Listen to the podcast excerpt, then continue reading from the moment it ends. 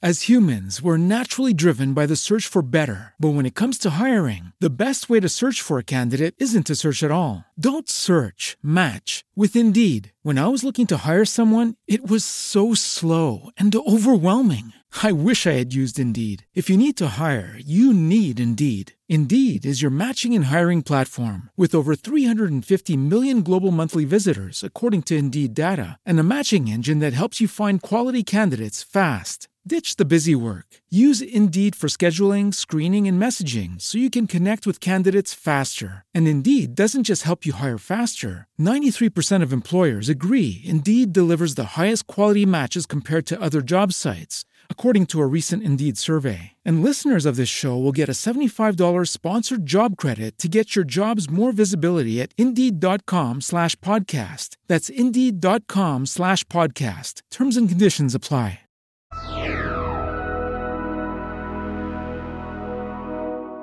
Benvenuti bentrovati a Sky TG24 Economia, 45 minuti insieme per parlare dei principali temi economici di eh, giornata. Prima di eh, presentarvi eh, i nostri ospiti, eh, alcuni anche qua in studio come avete visto nella prima inquadratura larga, breve recap sulle notizie economiche con maggior eh, impatto economico. Abbiamo Scholz, il cancelliere tedesco che dice che la Germania non può permettersi l'embargo al gas russo e infatti la Bundesbank, la loro banca centrale, dice può costare a Berlino 180 miliardi.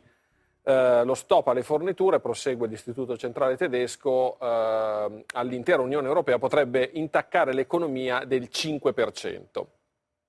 Poi c'è l'ufficio parlamentare di bilancio italiano che dice che la guerra è già costata un punto di PIL all'Italia e eh, se dovesse proseguire per altri tre mesi avremmo un ulteriore 1,6% di eh, calo, cioè di mancato aumento in verità perché eh, non si tratta ancora di calo perché per fortuna abbiamo il rimbalzo precedente, abbiamo però, questo diciamo più dovuto al passato, il debito della zona euro che è eh, calato e nello specifico anche quello italiano che è passato dal, qui ho il dato 150,8% è il dato attuale, eravamo in poco meno del 160% andando a eh, memoria, quindi comunque un buon calo. Eh, rimaniamo comunque dopo la Grecia il peggior rapporto debito-PIL in Europa, eh, dopo di noi Spagna, Francia, Belgio, tutti gli altri.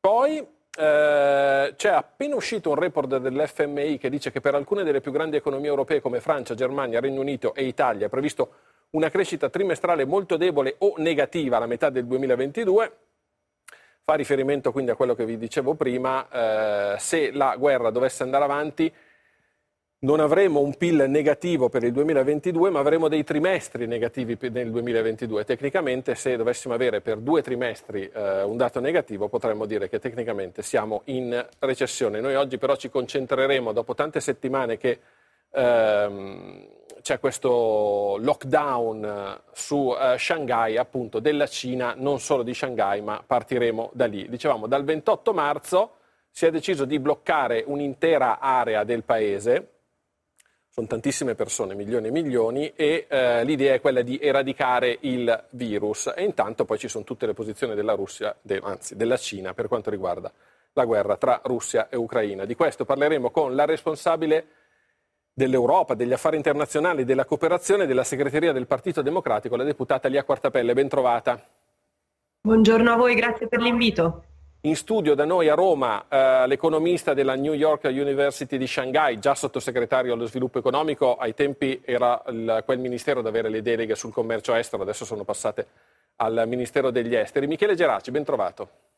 Buon pomeriggio a voi, grazie. Carlo D'Andrea, vicepresidente della Camera di Commercio dell'Unione Europea in Cina da Shanghai, grazie perché diciamo, il fuso orario non è um, simpatico nei suoi confronti, grazie di essersi collegato con noi.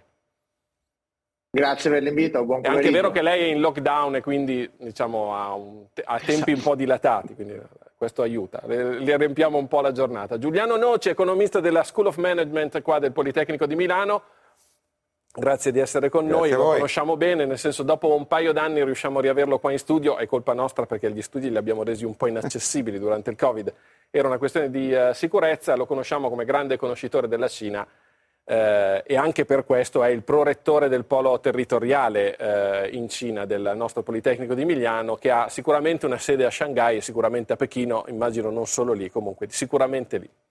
Eh, iniziamo però dal, dal, lockdown e quindi vengo subito da lei, col permesso degli altri nostri ospiti. Da Andrea, qual è la situazione in questo momento a Shanghai? Mi sembra di capire che, diciamo, magari non per lei, ma per molta gente manchino cibo, medicine, beni di prima necessità. No, un po' a tutti, anche a noi. Diciamo che il lockdown è cominciato il 28 di marzo e doveva essere di un periodo di quattro giorni quindi uno psicologicamente si era preparato e anche il frigorifero per questo break. E invece non è andato più così, perché Shanghai in un primo momento aveva cercato di applicare una chiusura a griglia della uh, città sul modello Singapore, cioè i positivi o chi era un close contact rimanevano isolati in casa.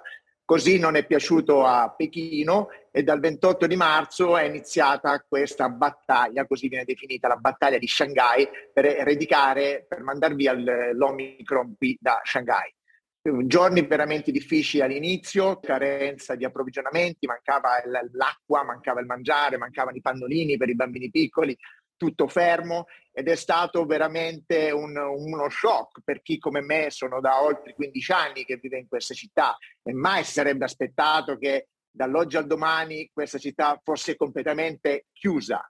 Sembrava in, in, in alcuni casi, ho letto tipo Gotham City o Città Fantasme, così è perché eh, in, eh, la logistica è stata fermata, non c'erano più il, la possibilità di comprare i viveri c'era anche un problema di separazione delle famiglie e noi come Camera Europea abbiamo lavorato tanto perché i bambini positivi di famiglie perché negative diceva qua Noce che non, riesce, non si riescono nemmeno a fare degli scambi via mail nel senso, e quindi è una difficoltà ovviamente per tutta l'impresa. Lei fra l'altro è nostro, uno dei nostri rappresentanti della Camera di Commercio Europea è vero, è vero, il business in più di una volta ci è stato detto che adesso non è la priorità, adesso la priorità è quella di eh, salvaguardare gli oltre 250 milioni di cinesi non vaccinati oltre i 60 anni, anche se la percentuale dei vaccinati in Cina è molto alta, siamo intorno all'88%. È la resa del loro vaccino che alta. qualcuno mette in dubbio in effetti. Beh, decisamente sono state delle discussioni molto, molto lunghe sul punto.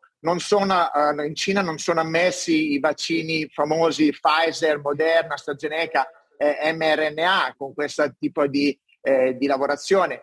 Abbiamo spinto tanto come Camera Europea cercando di dire di fare anche un mix, il booster cinese, eh, cioè i vaccini cinesi con i booster eh, stranieri. Però in questo momento noi abbiamo la biotech pre, con Fosun ha una fabbrica pronta che po- potrebbe produrre 750 milioni di fiale l'anno e ancora in attesa della è chiaro, è chiaro. Diciamo che c'è un tema di eh, reciprocità, come si usa diciamo, anche per quanto riguarda la, la, diplomazia. Noi non accettiamo i loro vaccini, loro non accettano i nostri. In questo momento però sembra che i nostri siano eh, più efficaci. Quartapelle, siamo sicuri che la strategia del lockdown così rigoroso sia la migliore da adottare per contrastare Omicron, detto che solo loro e pochi altri paesi al mondo potrebbero permettersi di tenere la popolazione così bloccata. Prego.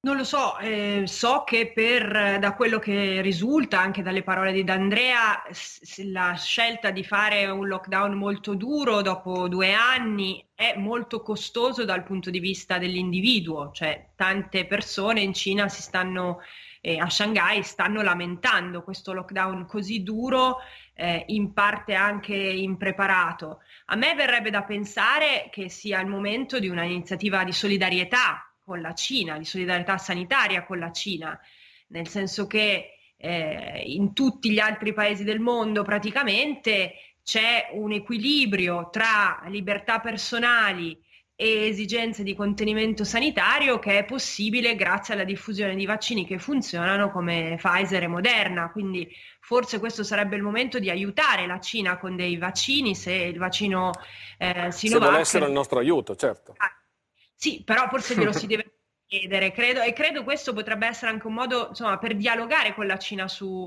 su, sulla vicenda sanitaria, mentre c'è stata una grande chiusura da parte del, del regime cinese sia nelle prime settimane del virus che poi successivamente con l'idea che loro ce l'avrebbero fatta da soli. Ecco. A, a questo proposito, Geraci, lei che eh, tutti voi siete grandi esperti di Cina, alcuni di voi eh, ci abitano, lei è tra questi, nel senso anche se fa avanti e indietro, però insegna a Shanghai. Secondo il politologo Jan Bremmer, famosissimo, che noi capita ogni tanto di, eh, anche di intervistare, i cinesi sono in qualche modo costretti a perseguire la politica della linea dura perché, eh, leggo, un eventuale cambio di rotta potrebbe indurre la popolazione a dubitare dell'infallibilità del leader. Cosa ne pensa?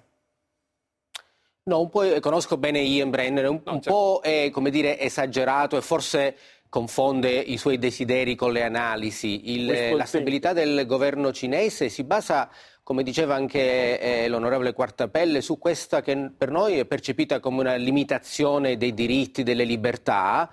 In cambio loro hanno una crescita economica e, e quindi per loro è molto più accettabile che da noi e lei ha detto bene che da noi non sarebbe eh, fattibile questo tipo di lockdown ferreo. L'altra dimensione che diciamo, fa digerire un po' di più questo, questo, questo, problema è che questi lockdown sono limitati a una città, una città enorme come Shanghai, 24 milioni di persone e qualche altra un po' in giro, ma sì, l'altro miliardo e 300... Anche Re, no, un mese sì, però l'altro miliardo e 300 milioni di persone vive quasi normalmente. Eh, no, non ho capito, scusi perché arriva di ritorno. No, Era... dicevo che giustamente lei poi dopo, subito dopo ha puntualizzato, parlare di una città per la zona di Shanghai vuol dire parlare di qualcosa come poco meno della metà della popolazione italiana. Prego. Esatto, e loro hanno questa, come dire, su un arco di tempo limitato, per un mese, un mese e mezzo, fanno soffrire molto 20, 40, 50 milioni di persone, 100 perché ci sono anche altre città più piccole, l'altro miliardo e tre più o meno continua a vivere normalmente, per esempio io ero eh, qualche settimana fa a Hangzhou che è a 150 km da Shanghai e anche oggi là si vive nella normale quasi totalità. Quindi è un po' un lockdown a rotazione che nell'idea del Partito Comunista Cinese eh, tiene botta sia sull'economia, perché anche se si perde un mese di PIL di Shanghai, non succede granché a livello sistemico. È chiaro che, come diceva Carlo D'Andrea, chi opera a Shanghai viene colpito pesantemente, ma in media, e lì è importante questo, è il sistema. È un po' forse quello che Elia eh, forse non condivide, lì vale più la società che l'individuo. A noi non ci deve piacere, loro fanno quella scelta. Eh, anche nei regimi, come, anche come in democrazia la società ha la sua bella importanza, insomma non, non la sottovalutiamo. Eh, però diciamo l'individuo ha un vota, decide chi governa, tutte queste cose. Eh, Nozzi, vengo da lei perché mi stavo infilando in un... A Shanghai ci sono 25 milioni di, uh, di abitanti, l'abbiamo appena detto, sono chiusi in casa o comunque limitati negli spostamenti. Eh, la mortalità da Omicron però è ridottissima, per il momento si parla di solo 7 vittime. La domanda che le voglio fare è fino a che punto ci possiamo fidare dei numeri presentati da Pechino? Non parlo solo delle 7 vittime, ma anche in economia. Perché bloccare un 25 milioni di persone per 7 vittime io non oso immaginare alcuni partiti, ma immagino tutti i partiti italiani che cosa farebbero. Prego. Ma la questione, io parto da un presupposto di fondo, che l'anno per la Cina è un anno particolarmente complesso. Io mi spingo a dire l'anno più complesso del post-Mao, per essere chiari. Tanta roba, quindi. Tanta roba. E cerco di spiegarmi. Questa è una posizione naturalmente che io mi sono costruito non avendo in questo momento la fortuna di, essere, di non, non visitare la Cina da due anni, ma lavorando quotidianamente con i cinesi. Il primo tema è che in questo momento la Zero Covid Policy non può essere smantellata perché sostanzialmente Xi Jinping e il Partito Comunista aveva palese, utilizzato questo, questa policy per dire vedete che noi siamo più bravi degli occidentali. E quindi diciamo Jan Bremmer avrebbe un e po' ragione. Da questo, questo punto, di vista, come dire, c'è nella mia prospettiva un aspetto politico più che sanitario che dire guardate che quello che ho sbandierato come elemento di successo adesso non lo posso ritrarre. Quindi c'è al netto dei dati, poi sui dati non sappiamo, non, eh, c'è chi dice che sono affidabili, altri che sono meno affidabili, però io non vorrei entrare su questo piano. Entro sul piano politico. Dal punto di vista politico in questo momento è molto, come dire, inopportuno modificare Cambiare policy. Okay. Secondo motivo, attenzione, che l'anno è, comp- è particolare perché si terrà a novembre il ventesimo congresso del partito, che ha una delicatezza significativa. Xi Jinping si appresta a chiedere il terzo mandato, che è una cosa che, una totale novità da, dalla, dal periodo denghista. E da questo punto di vista qualsiasi sbavatura, eh, qualsiasi sbavatura sanitaria, di ordine pubblico e quant'altro sarebbe un problema. Io credo però, e mi piacerebbe sentire gli amici che, che condividono questa riflessione insieme, io credo però che in questo momento nelle segrete stanze di Beidae e del Partito Comunista non ci sia tranquillità. Perché non c'è tranquillità? Perché c'è stata la necessità, la Cina ha bisogno di crescere a livelli più significativi di come cresce l'Occidente, per una serie di motivi. Ha dovuto, sta ristrutturando giustamente il settore immobiliare, che rappresenta il 30% del PIL del paese, ha una domanda interna che non sta eh, crescendo ed ha un problema eh, di interscambio commerciale che di giorno in giorno con l'Europa rischia di diventare più rilevante. Ricordiamo anche che l'area di Shanghai, rapporti, diciamo, la Cina è anche tutta un'area rurale, l'area di Shanghai ha un rapporto ben più alto di quello della popolazione per quanto riguarda il PIL, nel senso una, una, fetta importante del PIL arriva dall'area di Shanghai, magari diciamo non il 50% perché eh. sono molti pochi rispetto a tutta la popolazione, ma non è cosa da poco. Prego. No, è assolutamente così. Quindi attenzione che l'economia cinese quest'anno ha bisogno di stabilità, quindi all'interno del, diciamo, del dibattito riservato si dice, ma ad esempio, questo fronte di sostenere a oltranza la federazione russa, no? È un fronte che riusciamo a sostenere perché se, riusciamo, se questo ci penalizza e abbiamo poche leve a disposizione, a quel punto forse dobbiamo cambiare strada. D'Andrea, se il blocco di Shanghai prosegue, quali sono le filiere produttive globali maggiormente a rischio e nello specifico per noi italiani quale potrebbe diventare il problema? Allora, innanzitutto eh, in questo momento ci sono delle prime riaperture. Eh, la, proprio qualche giorno fa circa 600 società sono state autorizzate ad aprire. Il problema è che chiedono che le società si prendano la responsabilità della prevenzione al mm. contagio, quindi hanno creato questo closed loop management, che significa che gli operai devono dormire in azienda e eh, la produttività di, delle aziende è decisamente inferiore a, a, meno della metà, alcuni soci ci hanno detto. Decisamente chi lavora nella, nei componenti della, delle catene automobilistica ha gravi problemi perché sono global supplier, e anche chi lavora in tutti quei negozi delle commodities perché eh, in questo momento i beni al consumo sono andati, sono caduti proprio oltre lo zero. Mi volevo collegare con quello eh, che diceva poc'anzi il professor Noci e anche il professor Geraci. È vero, noi abbiamo avuto l'opportunità di incontrare il ministro del commercio Wang a Pechino insieme a altre sette camere di commercio. Abbiamo parlato delle difficoltà del business, delle difficoltà delle piccole e medie imprese di stare uno o due mesi senza alcun tipo di ricavo, senza alcun tipo sì, di lavoro. E loro hanno detto in questo momento la policy zero Covid non viene cambiata. Shanghai ha approvato, Shanghai, giusto per collegarmi a quello che diceva Andrea, è il 20% del GDP, del PIL cinese, insieme alle aree limitrofe, Jiangsu e Zhejiang. Quindi c'è ci sono oltre mille società italiane, per darti un numero, e c'è il più grande cluster industriale fuori dall'Italia, che è nella città di Suzhou. Quindi sì, è la loro Baviera, la loro Lombardia. Nella riapertura, ogni giorno di ritardo nella, nella, riapertura può creare tanti danni, soprattutto perché allora, se il Q1 è vero che ha chiuso al 4.8%, perché si è chiuso il 31 di marzo, giusto due giorni dopo che era cominciato il lockdown, c'è un grande problema sul porto di Shanghai perché ci sono centinaia e centinaia di navi in attesa e questo, non, sono, non, c'è la possibilità Primo porto del mondo ricorda uh, Noci, che borbotta. Esatto. esatto. No, ab- abbiamo avuto modo di incontrarci più di una volta quando si poteva viaggiare, come diceva giustamente. Io sono fermo qui eh, da gennaio mi 2020 manca Shanghai, ed è manca. crisi eh, lo so, però è cambiata tanto, professore, lasciamelo dire. La... eh, Verremo ad esfiltrarla. Mi, che... lasci, mi, lasci, andare da Geraci e poi far chiudere il giro da Dio Quartapelle. Geraci, eh, è giusto dire che il Covid tiene in scacco la Cina oppure il lockdown di Shanghai avrà un impatto... Eh, lei, lei prima ci ha detto che può avere un impatto contenuto perché è una percentuale della popolazione molto bassa, però ci è stato appena ricordato che vale il 20% del PIL eh, cinese.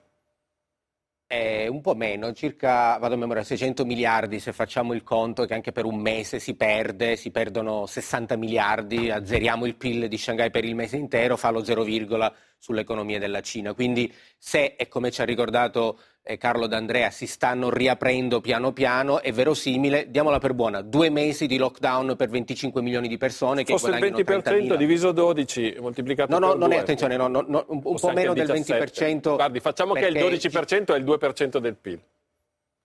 Per un mese Esatto, e quindi abbiamo, però ovviamente è una, un caso estremo, il, PIL di Shanghai non va a zero, perde meno 10, eh, meno 10 per 10 perché ci sono 12 mesi, 1,2, quindi eh, invece di fare... Quindi 5, secondo lei comunque un impatto limitato?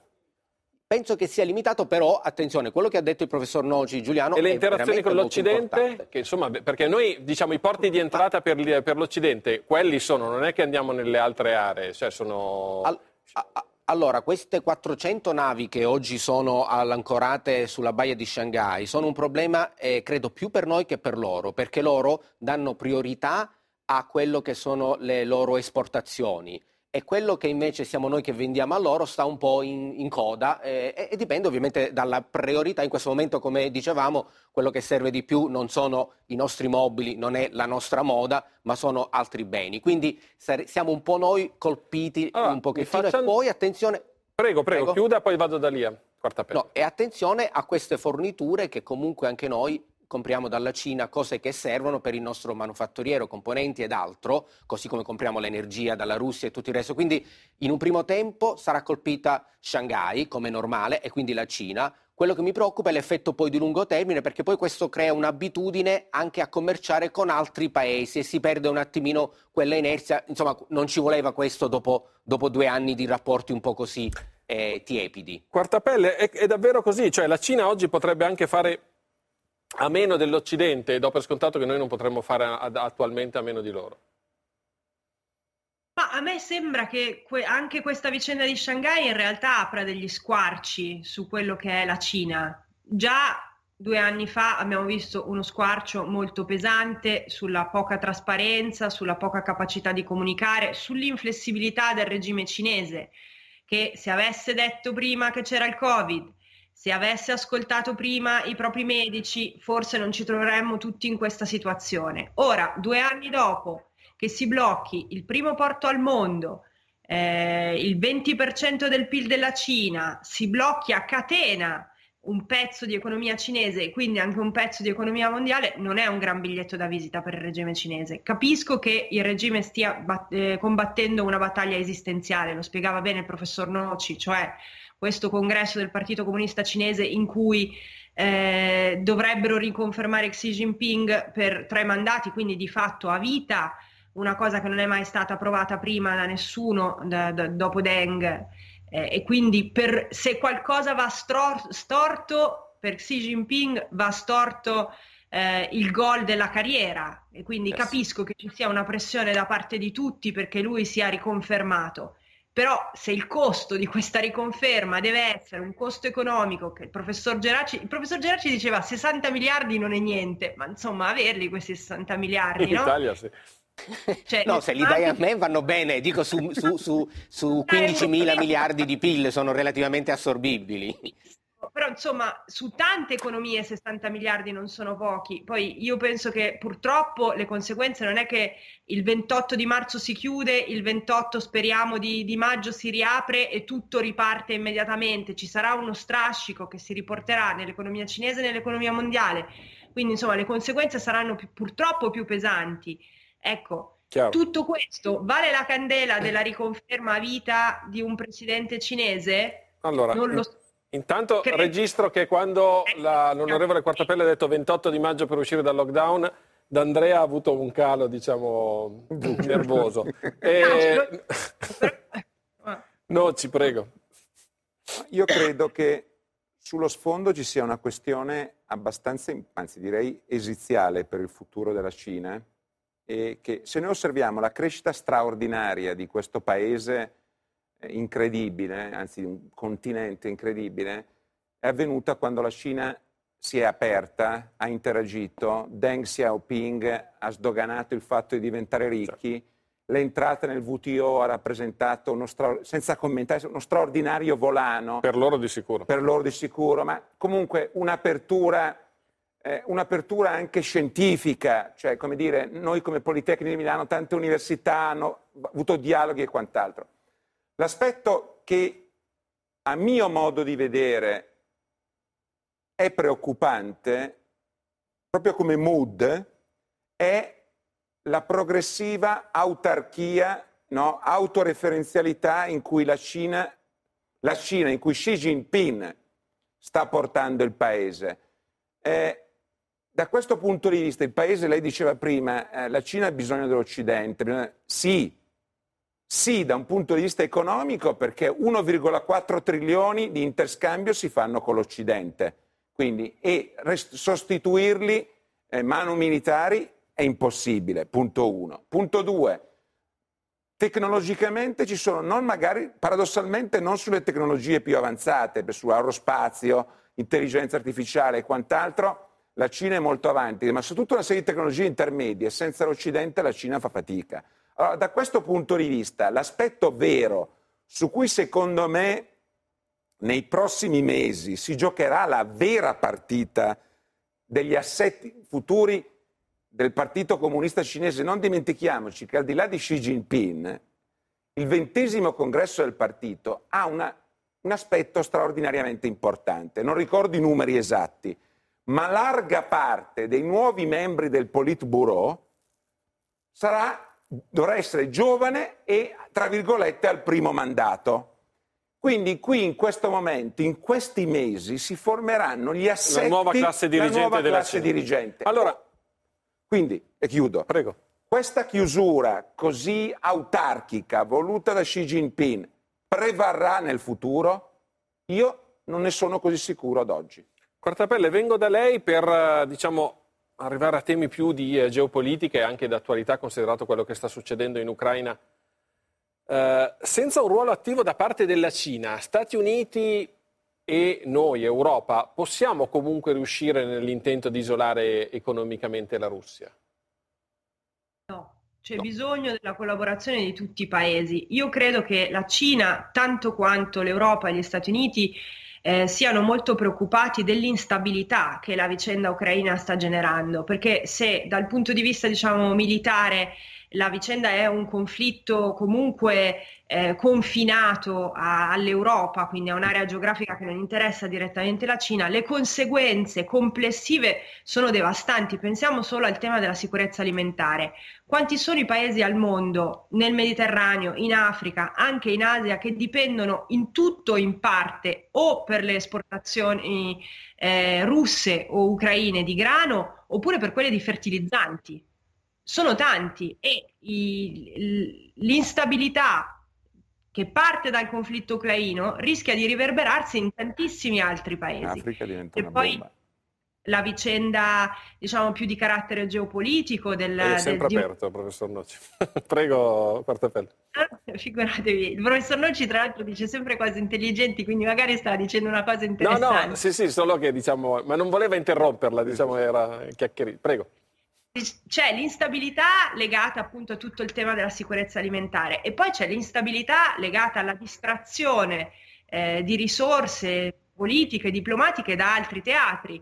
Pensiamo ad esempio a quello che sta succedendo in questi giorni in Israele e Palestina. C'entra certo. fino a un certo punto, ma c'entra, cioè appena ci si distrae da un teatro, le dinamiche di quel teatro riprendono, magari eh, diciamo ancora più agitate e esaltate, per cui il rischio che esplodano dei conflitti da altre parti del mondo c'è e io credo che la Cina sia preoccupata tanto quanto noi di questa instabilità e quindi credo che più il conflitto ucraino purtroppo dura, più la preoccupazione eh, di Xi Jinping, del Politburo e più in generale della dirigenza cinese aumenti. Certo. E su questo speriamo che si possa fare leva per, perché la Cina prenda una posizione un po' più chiara sul conflitto russo-ucraino, cosa che finora non è stata fatta. Prima di andare dai nostri altri ospiti, eh, si è già collegato con noi, ci fa piacere, Moria Longo del Sole 24 Ore. Solitamente ai colleghi che fanno mercati non piacciono le domande se non organizzate prima, però Moria diciamo, è uno con le spalle larghe. La domanda che ti faccio è se hai, diciamo, che impatto ha avuto per... Eh, per la borsa cinese il lockdown di Shanghai? Puoi mandarmi Ma, anche a quel paese. L'impatto c'è stato sulla... in Cina magari. Eh, l'impatto c'è stato e c'è sull'economia, eh, però registro un fatto che è un impatto che sta interessando soprattutto l'area orientale, non tanto quella occidentale.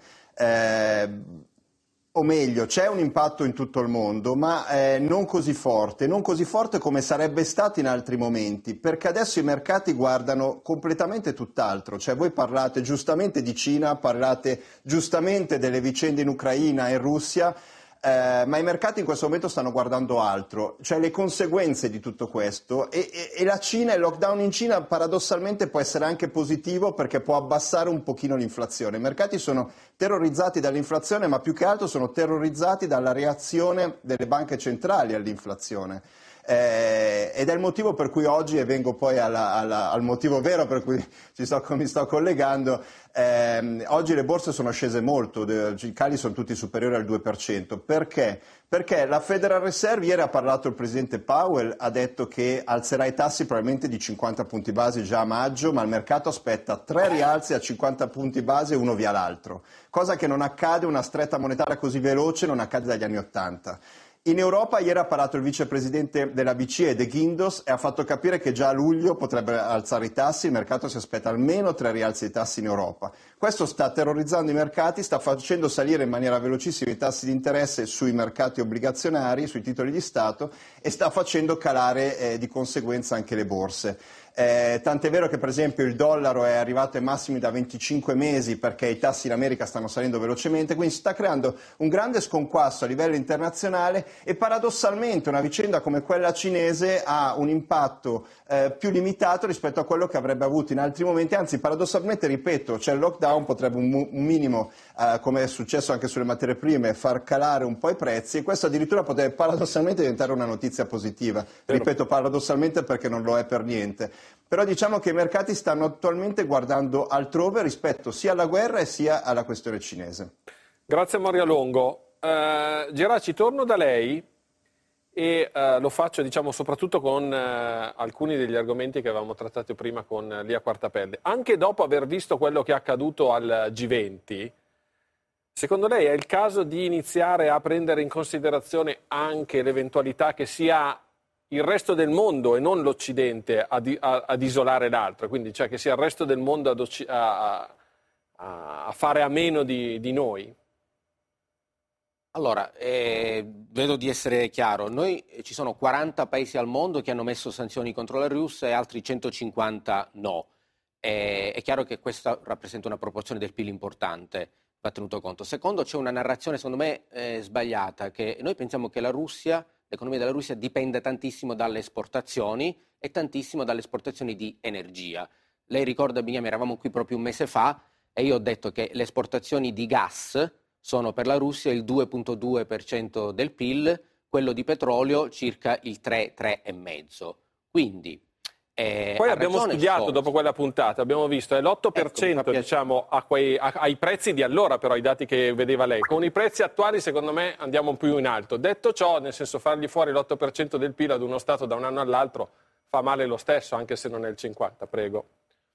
Ecco, però come diceva Scholz, come dice la eh, Janet Yellen, che ieri proprio al Ministero del Tesoro degli Stati Uniti ha detto testualmente, l'Europa non ha armi economiche per indebolire l'economia della Russia. E questo, e questo è quello che certo. ha, ha detto... Vediamo i dati uh, sul gas russo, prego. Eh, abbiamo, si ricorda anche, io ho detto, l'impatto sul PIL dell'Italia potrebbe essere di meno 7, adesso i tedeschi un mese dopo dicono per loro meno 5, Pian piano stiamo arrivando ai numeri di cui abbiamo parlato tempo fa, che sembravano numeri folli, perché avevamo, vivevamo purtroppo confondendo i desideri con la realtà. Vivevamo nell'illusione che noi mettiamo sanzioni alla Russia e azzoppiamo eh, la Russia. Non è così. E perché? Perché la Russia fa poco di energia e quell'energia è abbastanza fruibile, tranne il gas che se non lo vendono a noi è vero, non lo possono vendere ad altri. E dice fa tanto di materie prime, è vero che però possiamo boicottare anche qualcos'altro e non solo l'energia, prego. Eh, eh, però attenzione, noi possiamo boicottare tutto, ma se non siamo in 195 paesi al mondo a farlo, eh, non lo possiamo fare. È un paio di mani che è il motivo della mia domanda, nel senso Certo, Sono più però, quelli però che non la vogliono boicottare di quelli che la vogliono boicottare, quindi alla fine rischiano di boicottare loro noi. Prego. Ma attenzione però Bignone, perché gli altri paesi non sono la Cina, sono la Cina, l'India, il Pakistan, l'Indonesia, sono eh, 7 miliardi e 500 milioni di persone che hanno delle visioni un po' diverse, perché per loro la guerra è vero che crea problemi, ma è una guerra a 10.000 km di distanza, hanno una popolazione che guadagna 2.000 dollari all'anno eh, e quindi non si possono preoccupare così come noi, non hanno il lusso. No, no, è chiaro. La... E quindi questa idea che noi possiamo, tutto il mondo possa mettere sanzioni contro la Russia è impossibile. E quindi lo dobbiamo, come dire, accettare. Allora, e lo ha accettato Scalpita Noci, dobbiamo dargli la parola. Prego. Prego. No, no, ma eh, professor Geraci comunque evidenzia un tema secondo me rilevante. Cioè, comunque in questo momento della storia dobbiamo sederci attorno a un tavolo e, eh, e comunque dialogare. Stiamo andando nella direzione di un mondo bipolare. Che noi si vada nella direzione di un io credo che siamo di fronte a una faglia della storia economica del, e storia geopolitica del mondo in cui sostanzialmente è finita una globalizzazione a faro unipolare sostanzialmente e andiamo velocemente verso una globalizzazione diversa, cioè regionalizzata, almeno bipolare, ma non è detto che sia bipolare perché come dire, a, a, i due blocchi sono chiarissimi, Cina e Stati Uniti. Diciamo che paradossalmente l'Europa ha avuto un, dal punto di vista geopolitico un'occasione straordinaria dal punto di vista geopolitico, perché nel momento in cui la drammatica guerra in Ucraina ha qualificato in modo evidentissimo la bipolarità, poteva far d'ago della bilancia, no? E questo non è riuscito, poteva. non sta riuscendo a farlo. Sta riuscendo a farlo. Qui però il tema è che dobbiamo sederci attorno a un tavolo. Il fatto che ci siano ormai gli assetti complessivi sono assetti figli di Bretton Woods, di un sistema che è molto molto eh, Dopo la seconda guerra mondiale.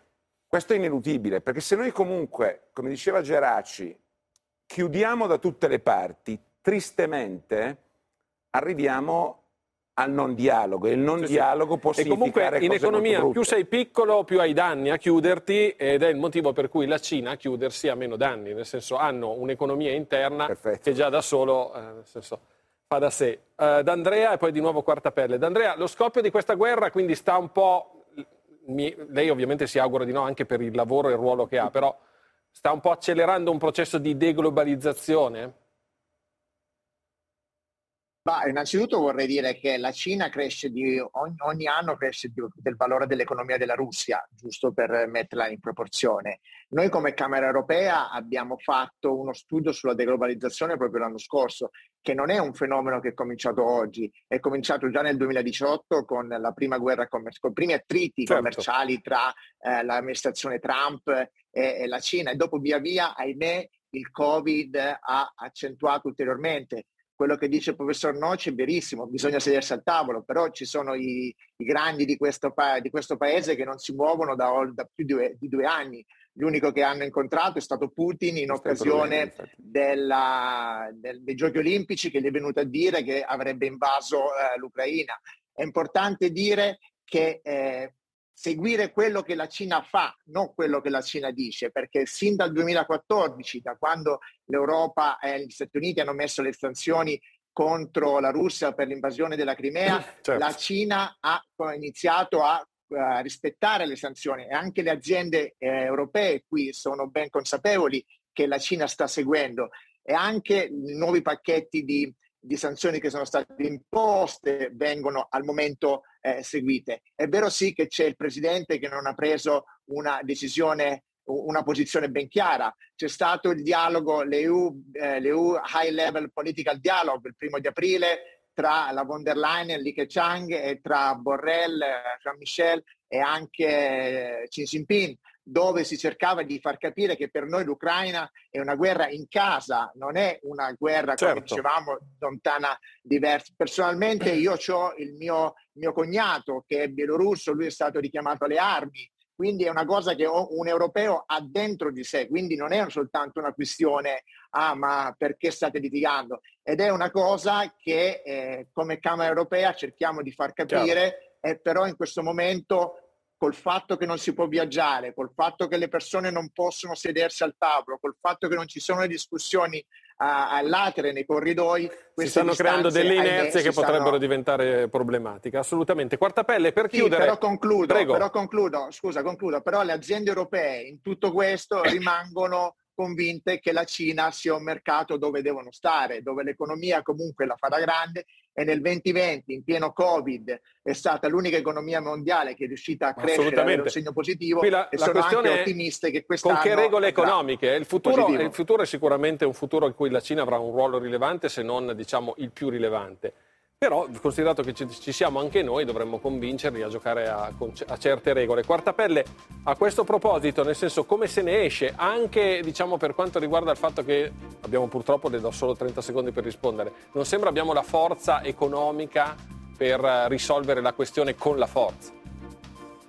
Le conseguenze di questo conflitto sono conseguenze prima di tutto politiche. Mi dispiace essere rapida e un po' a tweet ma se ne esce se rafforziamo il ruolo dell'Unione Europea, o almeno noi ne usciamo se rafforziamo il ruolo dell'Unione Europea, con una maggiore unità dal punto di vista della difesa, dal punto di vista della politica estera, dal punto di vista della sicurezza energetica e dal punto di vista economico. Cioè se diventiamo anche noi un attore politico. Poi l'economia seguirà e il ragionamento che è fatto alla base del conflitto ucraino da parte della Russia che ci mette in crisi è un ragionamento prima di tutto politico e poi secondariamente economico e dobbiamo abituarci a stare in un mondo dove la politica viene prima dell'economia. Giusto. Grazie a Lia Quartapelle, grazie a Michele Geraci, grazie a Giuliano Noci qua e grazie e in bocca al lupo diciamo, a, a Carlo D'Andrea a Shanghai, grazie a tutti voi che ci avete seguito. Crepi. Oggi è venerdì e quindi grazie. l'appuntamento ve lo do, vi auguro a tutti un buon weekend e ci vediamo lunedì alle 17.15 con skytg 24 Economia.